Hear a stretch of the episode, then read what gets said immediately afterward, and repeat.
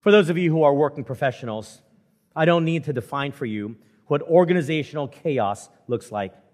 You know exactly what I'm talking about.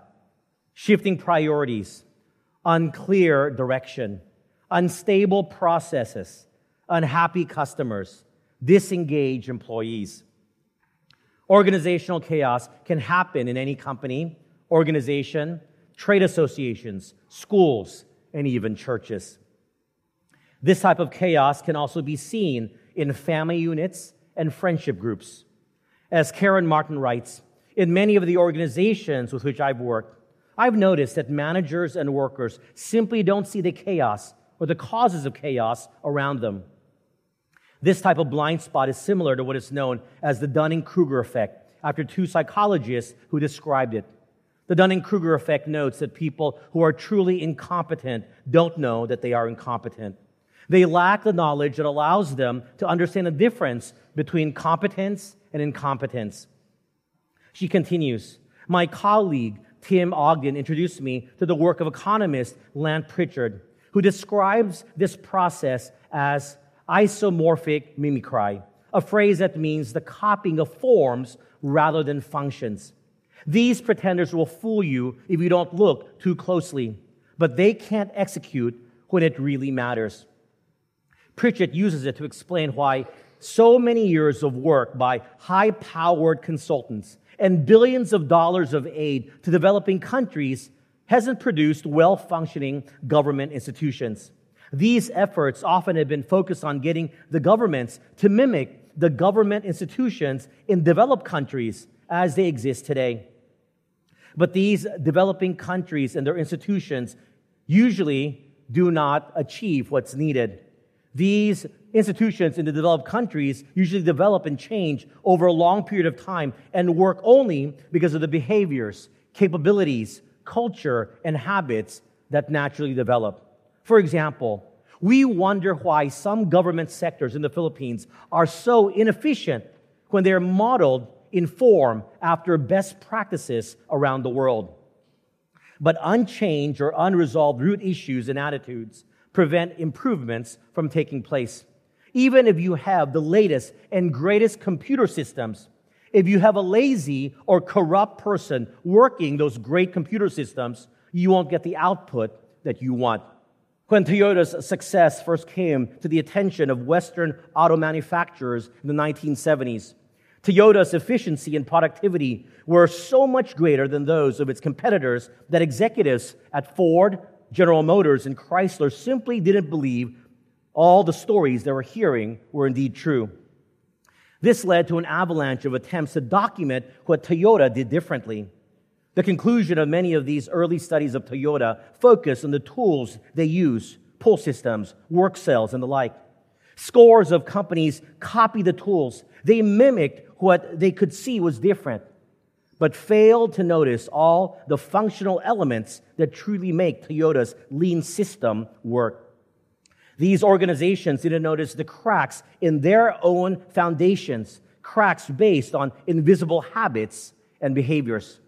My friends, often at the core of organizational chaos, be it in secular or Christian organizations, among family and friendship units, is unresolved and unidentified root issues that create not only a toxic environment, but also allows insecurities, jealousies, and the worst of human sinful nature to percolate to the surface, but masked behind a facade.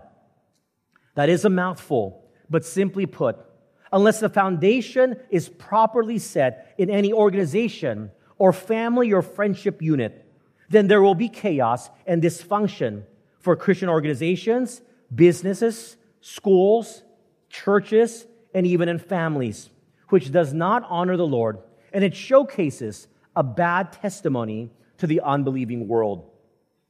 As we've studied some biblical principles of practical wisdom through the actions of wise King Solomon last week, we now want to see how Solomon used his God given wisdom to wisely and efficiently administer and rule his country.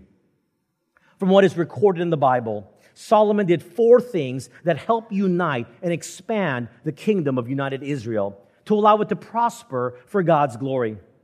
Let's study what four things Solomon did that we can emulate in our various organizational structures and family and friendship groups in order to be God honoring and serve as a Christ like witness to the world. As you hear these principles, they may sound like management or organizational principles, applicable only in the business world. But as we will see, they have direct applications even for families and friendship interactions. Now, please turn with me in your Bibles to 1 Kings chapter 4 as we continue our sermon series, Checkmate, looking at the life of King Solomon. 1 Kings chapter 4. I read now verses 1 to 6. So King Solomon was king over all Israel, and these were his officials Azariah, the son of Zadok, the priest, Elihoreph and Ahijah, the sons of Shisha, scribes, Jehoshaphat, the son of Ahilud, the recorder, Benaiah, the son of Jehoiada, over the army, Zadok and Abiathar, the priest, Azariah, the son of Nathan, over the officers, Zabud, the son of Nathan, the priest, and the king's friend, Ahishar, over the household, and Adoniram, the son of Abda, over the labor force. These verses list the trusted people Solomon put in charge over various important responsibilities in his kingdom from people serving as high priests to the commander of his army, to those having charge over the officer corps, his royal household, and the labor force. What is important to note is that however great the wisdom and personal capabilities of King Solomon, he couldn't do everything himself. He wisely delegated his authority and work in governing the kingdom to allow him to better lead God's people. In fact, this wise idea of a team based approach to leading others, living life, and working and doing ministry is supported throughout the Bible. In Exodus chapter 18, we read that Moses was tiring himself, tiring himself out by serving as judge for all the people, working from morning until the evening. It was his father in law, Jethro, who told him he had to delegate the work and empower others so that God's work through his leadership could be more effectively done. Of course, the people Moses chose to serve with him had to be qualified in their roles. And thus, Moses was able to govern and lead a very large, unruly group of people. We see this even in the New Testament we see that Jesus sent out his disciples by pairs, which we read about in Mark chapter 6, verse 7. The early missionary teams of Paul and Barnabas were always two or more, as the book of Acts describes. The leadership of the early church was through the plurality of leadership. The great missionary and church planter Paul appointed elders and leaders for the churches he started. He empowered people like Titus and Timothy to oversee multiple churches. He used Aquila and Priscilla to train others. He didn't, do, he didn't always do it all himself. In fact, in 1 Corinthians chapter 12, we're told that every Christian is given at least one spiritual gift to edify the church, but no one has all the gifts. It was God's desire that everyone was to work together as a team, for there to be unity even in diversity, for the edification of the church body. And this is our first organizational wisdom principle, number one. Cultivate a team based approach through delegation and empowerment. Cultivate a team based approach through delegation and empowerment. This practical biblical principle is found in almost every management and organizational leadership book in the secular world as a best practice. Why? Because it is true to life when the Apollo 13 space mission ran into a life threatening emergency. It was a delegation that ultimately saved the flight crew. Flight director Gene Kranz delegated responsibility to his team of experts, allowing them to use their specialized knowledge to find a solution to the crisis. By doing so, Kranz was able to guide the team toward a successful recovery and bring the space crew safely back to Earth. However, the absence of delegation may end in a catastrophe. The Panama Canal was built between 1904 and 1914 to connect the Atlantic and Pacific Oceans.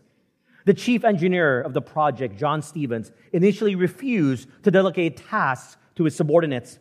He insisted on personally overseeing every aspect of the project, from the evacuation or excavation to delivery of supplies. He was a micromanager. And this micromanagement style led to delays, cost overruns, and worker unrest. After Stevens resigned in 1907, his successor, George Washington Goethals, adopted a more collaborative approach and delegated responsibilities to his team. This led to increased efficiency and productivity, and the canal was completed on time and under budget. I'm sure many of you are familiar with Warren Buffett, the billionaire investor, who's known for his hands off management style. He believes in hiring talented people and giving them the autonomy to do their jobs without micromanaging them. Buffett is famous for only reading annual reports and memos from the CEOs of the companies he invests in, rather than getting involved into the day to day operations. Howard Schultz, the former CEO of Starbucks, is another example of a successful delegator. Schultz believed in hiring the best people and empowering them to make decisions on their own. He also encouraged collaboration and open communication within his team. One of Schultz's famous delegation stories involves a Starbucks store manager who came up with the idea to put the company's logo on cups, which eventually became a signature element of the brand. I would even go so far as to say that delegation and empowerment is how the Lord intended organizational leadership to be implemented for churches and Christian ministry effectiveness. When Jesus Christ gave his great commission, he was both delegating all of us and empowering each of us to do the work of evangelism and discipleship. Now, this doesn't mean we go out and do the work without any training, mentoring, and accountability. But the Lord promised in Matthew chapter 28 to be with us as we work together to fulfill God's great charge for each of his followers. Delegation and empowerment requires a lot of trust, but that's where accountability comes in to make sure that the person is doing the task given. If not, then either discipline or further support may be needed to be given by the Lord. But at its root, we need to understand one person simply can't do everything. If you try, you will be stretched so thin, you will not be effective. This is a principle that applies not only to organizations, churches, schools, but even in families. Let me give you an example. As your children get older, you need to let them take on more responsibilities and chores. When our own family stopped having a house helper six months ago after our helper of 14 years took ill, Cindy was running ragged, trying to pick up the slack amidst her other ministry work. She was often stressed and cranky. I eventually told her, unless you really love doing house chores, we can either hire another helper or we can make our three teens take on added responsibilities. She chose the latter. So now my children, not that they're any more special than yours, but they fold their own clothes, they take turns washing the dishes, and they run various errands for us. This has made Cindy a little less stressed, and we got back a generally happier mom and wife. However, over dinner, once my children asked, How come dad wasn't delegated any work? I responded, I work to bring in the money, and plus, I am empowering you to learn these vital life skills and chores. I already know how to do it. That's part of empowerment. You can use that with your kids. Also, my kids can now cook rice and fried eggs uh, they can survive in life, although that's all they know how to cook. And they may be eating fried eggs and rice for the rest of their lives, but at least they will be able to eat. So, whether you are in the church, in your homes, in your place of work, in your studies, if you are an authority or in leadership, remember to cultivate a team based approach to leadership through delegation and empowerment. If you never cut the apron strings, don't wonder why your children never grow up. Look at verse 7. And Solomon had 12 governors over all Israel who provided food for the king and his household.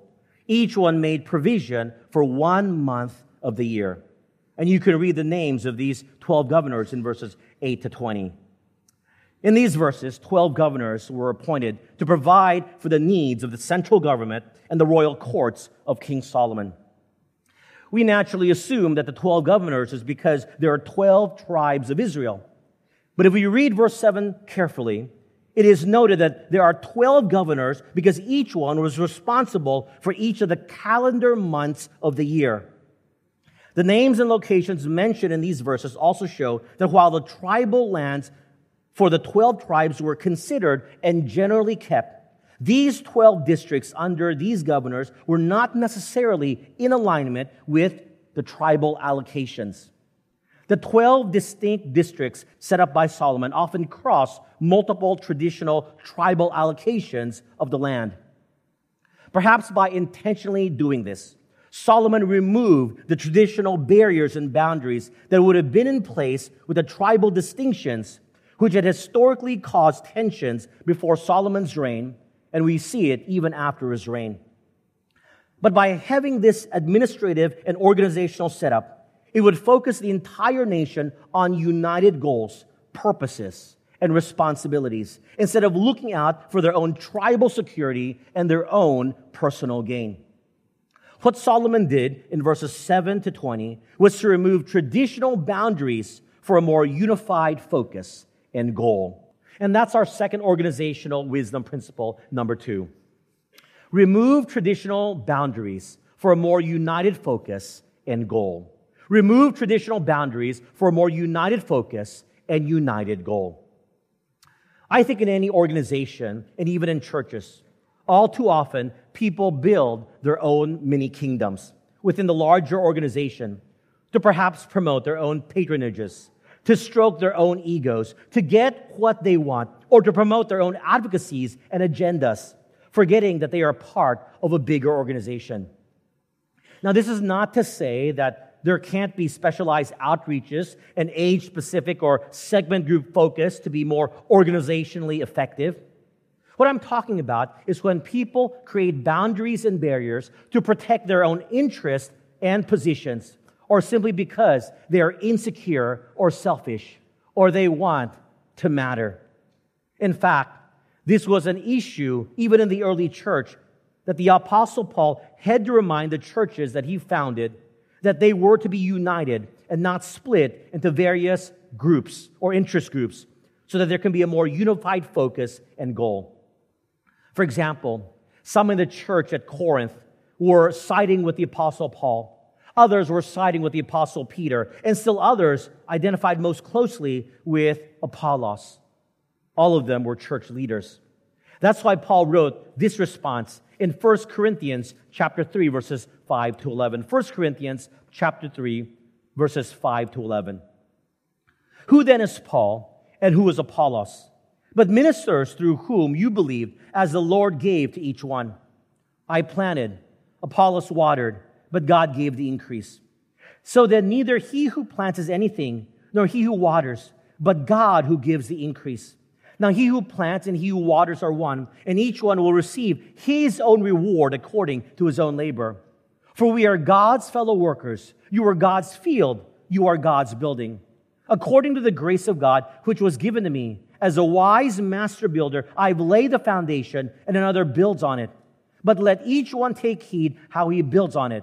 For no other foundation can anyone lay than that which is laid, which is Jesus Christ. The Apostle Paul's point was the church should be focused on Christ, united in the work that the Lord Jesus has given us. We don't need to identify with a specific personality or pastor, but to remember that Christ is the foundation of the church. And the purpose of the church is to glorify Him and Him alone through the work of the Great Commission and living out the Great Commandment. Listen, politics has no place in the church. Politics has no place in this church. That's why GCCP, we want alignment in all ministries and projects to the church's vision and mission. Personal projects or pet advocacy will not be found in this church. Any ministry of the church should not be identified with a singular pastor or person. GCCP is not Pastor Stephen's church. It is our church. The church will act to remove any barriers to unity and alignment. Using church ministries to dole out a personal vendetta or to stroke your own personal ego will not be tolerated here. I recently read an article by Rowland Croucher about some of the greatest challenges facing the church today. And in the article, he writes Ethology is the study of the comparison between human and animal behavior. An important concept in ethology is the notion of territoriality, the practice of marking a piece of ground and defending it against intruders. Animals as diverse as fish, worms, gazelles, and lizards stake out particular areas and put up fierce resistance when intruders encroach on their area. Many species use odorous secretions to mark the boundaries of their territories. For example, the wolf marks its domain by urinating around the perimeter. Some scholars argue that people are territorial animals. Humans' genetic endowment drives them to gain and defend territory much as animals do. The list of territorial behaviors is endless. In a coffee shop, you protect your space with a book, a coat, or a notebook. You save a place in the theater or at the bench or even a seat here at the church reserving a spot that is mine and ours. Gangs fight to protect their turf. Neighbors of similar ethnic backgrounds join forces to keep other groups out. Nations war over contested territory. Pastors accuse each other of sheep stealing. Turfism is rife in churches, Rowland writes. The roster lady quits because someone didn't consult her about flowers left from the Saturday wedding. The organist won't play anything composed after the 1900s. The women's fellowship won't give the pastor or anyone else the key to their new room. The board chairman is angry because they met when he was away. An elder complains that the youth director took some kids to a Christian concert. The cleaner resigns because young people left chairs in disarray. The pastor is miffed when a Bible study group starts up without his knowledge. As a result of our fallenness, this planet and its inhabitants have substituted territoriality, my space, keep out, for what should be hospitality, my space, you're welcome. And the Bible has many stories and injunctions about reversing this effect of the fall. Now, pastors and leaders of the church are invited to be hospitable rather than territorial. And it's something, however, they generally do very poorly. But the biblical models are clear. Now, I share this not to rebuke our church. I think this is not true in our church. Over the years, in the change of our culture, we become very welcoming. But it is something we need to be reminded of so that we can watch out for it. Because as our church grows, there are many people who are coming, and they come with various agendas. Over the years, we as spiritual leaders have tried to remove as much of the territorial battles and boundaries we identify and prevent boundaries that may naturally go up from staying up for so long in order that we would be united. We've encouraged ministers and ministries to collaborate and cross encourage. Unlike before, today, there are no my volunteers and my people. Everyone is part of the same church from the very same volunteer pool, all serving the same Lord, all with the same mission and purpose. So, if you want to sing in the choir this year, and next year you want to teach children, and in the following year you want to serve coffee, you go right ahead. The leaders will celebrate with you as you have a desire to serve. There should be no bad feelings that people change volunteering ministries because we are the same church. Look at verses 21 to 28. So Solomon reigned over all kingdoms from the river to the land of the Philistines, as far as the border of Egypt. They brought tribute and served Solomon all the days of his life. Now, Solomon's provision for one day was 30 cors of fine flour, 60 cors of meal, 10 fattened oxen, 20 oxen from the pastures, and 100 sheep, besides deer, gazelles, roebucks, and fatted fowl. for he had dominion over all the region on this side of the river from Tiphsah even to Gaza, naming all the kings on this side of the river, and he had peace on every side all around him. And Judah and Israel dwelt safely, each man under his vine and his fig tree, from Dan as far as Beersheba, all the days of Solomon. Solomon had 40,000 stalls of horses for his chariots and 12,000 horsemen.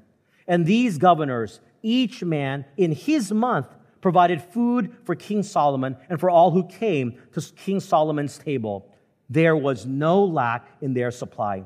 They also brought barley and straw to the proper place for the horses and steeds, each man according to his charge.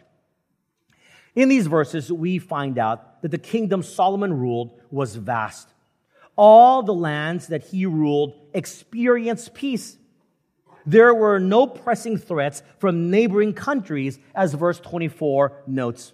Verse 25 mentions that every person living under his protection felt safe and secure. And because of the peace that permeated throughout the land, each of the 12 districts were able to keep up with the daily demands and needs of Solomon's royal household, along with the needs of his administration. And reading verses 22 to 23, we see that the daily needs were huge, but nothing disrupted this supply chain of foods, tributes, and supplies to sustain Solomon's army and chariots, and in fact, his entire administration. This peace allowed the region and the people living under his rulership to thrive. Verse 27 says, There was no lack in supply. Verse 28 tells us each person did as he was charged and was able to execute his responsibilities because there was no threat to them. They found a place that was safe and secure. With God's enablement and protection, Solomon wisely ruled his country in such a way that the people felt safe and secure without worry of outside threat, which allowed the people to thrive. And this is our third organizational wisdom principle number three. Create a safe and secure space for people to thrive. Create a safe and secure space for people to thrive. Historically, we see that when an empire and country experiences peace, the nation and people thrive. Take, for instance, the Pax Romana period of Roman history, for more than 200 years, from the beginning of Augustus Caesar's reign in 27 BC to the end of the reign of Marcus Aurelius in 19, uh, excuse me, in 180 AD, you had unprecedented peace and economic prosperity throughout the Roman Empire for 200 years. During this time, the empire reached its peak land area from England in the north to Morocco in the south, from Spain in the west to Iraq in the east, with an estimated 70 million people, or 33% of the world's population, living under this peace. Not only did the empire grow rich and powerful, its citizens flourished as well as the law, order, and stability mark this period. Biblically, this is significant because it was during this time that Jesus Christ was born into the world, where he died and resurrected in order to save mankind. Because of the peace that marked this time, the gospel message was able to quickly spread throughout the Roman Empire, and the early church was firmly established. Similarly, with God's enablement and protection, Solomon ruled wisely and created a safe and peaceful environment, not only for his people to thrive, but also, as we're going to study, to allow for God's temple to be built. The organizational wisdom of creating a safe and secure place is something we can apply in our various contexts and life situations. In the workplace, when we allow people to make mistakes, it removes some of the pressures of their jobs and allows them the opportunity to grow and learn. Of course, this has to be balanced with a wise leader knowing if that person is simply incapable of learning or they can learn and adapt. But generally, if a boss extends grace and provides a safe and secure environment in place, people will thrive and grow. In family units, when parents create a safe and secure environment, it assures the children and creates a loving atmosphere. It allows children, even parents, to mess up and not be perfect, which in turn allows for grace, forgiveness, reconciliation, and love to be practiced. I remember when one of my children asked us openly, Are you two getting a divorce? When that child witnessed us fighting. Of course, it is inevitable that we would fight in front of them because we are all sinners and imperfect. But because my children all know that in our family, it is a safe place for them to ask any questions that they want, they were able to ask a question, a question like that. And we were able to lovingly explain that even if your mother and I fight, it doesn't mean we're automatically getting a divorce. That's why my teenage children now feel very open to ask me and Cindy any questions that they may have. When we gave them each the sex talk, we specifically said, You can ask us any question you may have about this sensitive topic. I shared with my boys my own struggles and continual battles and told them it's normal for someone with a sin nature. I told them that acknowledging that we can stumble in this area of sexual sins is a great way to be aware of how we are tempted so we can tackle these issues. And I'm glad my boys have shared with me intimate questions and areas in which they have struggled so we can openly address, support, and pray with them, while Cindy can also do the same with my daughter. It is the parent's responsibility to create a safe space and give security to their children, where they can ask any questions about anything under the sun without condemnation. It will allow them to grow and thrive. I'm so glad that my children feel safe with us to share their feelings and emotions. Recently, one of my child brought up at dinner that it made them feel bad that classmates were cheating, but my child did not and got a lower score on the test. We assured the child that we are very proud that they did the right thing. And even with a lower grade, what is most important to us is their character. But the child said they still felt bad, at which point we said, You can either report this matter to the school, to which the reply was, And I'll be made to look like a tattletale, or, Child, this is a learning experience for you for when you get into the real world. Because in the adult world, if you can manage these bad feelings you have because of unfairness and injustice, then you will be okay. Because we live in a fallen and sinful world. Listen, parents, children who are not allowed to share their struggles and feelings in a safe and secure place within the family unit will find that security and acceptance in the chat rooms of Discord, Telegram, and other apps and who knows what type of ungodly advice they will receive. Church wise, know, my friends, that we have cultivated in our church a culture that welcomes questions. There are no dumb questions, only dumb people who don't ask questions. You won't be judged for asking questions related to matters of faith or matters of why church does things this way or that way or the policies that we have. You see, the buzzword of today's secular culture is we need to create a safe space. If there is that space, then people will thrive. But know this a biblical safe space is not an anything goes place or where all opinions and falsehoods are accepted. But it is a place where matters of faith can be explored and feelings and emotions can be expressed with listeners who listen with love, understanding, and compassion. And that's why I can't wait for when the Prince of Peace comes and rules on this earth and creates the ultimate safe space for a thousand years at the millennium. That's why we read all throughout the scriptures, especially in the books of Isaiah and Revelation, that this is what the world is looking forward to that time when peace will reign and people will truly thrive. Look at verses 29 to 34. And God gave Solomon wisdom and exceedingly great understanding and largeness of heart like the sand of the seashore. Thus Solomon's wisdom excelled the wisdom of all the men of the east and all the wisdom of Egypt. For he was wiser than all men, than Ethan the Ezrahite, and Heman, Chalcol, and Darda, the sons of Mahol, and his fame was in all the surrounding nations. He spoke 3,000 proverbs, and his songs were 1,005. Also, he spoke of trees, from the cedar tree of Lebanon, even to the hyssop that sprang out of the wall. He spoke also of animals, of birds, of creeping things, and of fish. And men of all nations, from all the kings of the earth who had heard of his wisdom, came to hear the wisdom of Solomon. Here we read that God gave Solomon not only wisdom in his decisions, but note this, he also had great understanding and largeness of heart. Largeness of heart has the idea that Solomon empathized with the people and understood things from their point of view and how certain decisions would affect them. It is important for any person at any level, leader or not, whether it be in the corporate or church or family setting, to have both wisdom and understanding.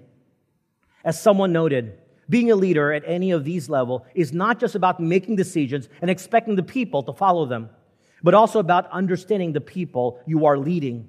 The ability to see from their point of view and being able to discern how to implement the decisions you have to make into a course of action that the people you are leading will be willing to follow.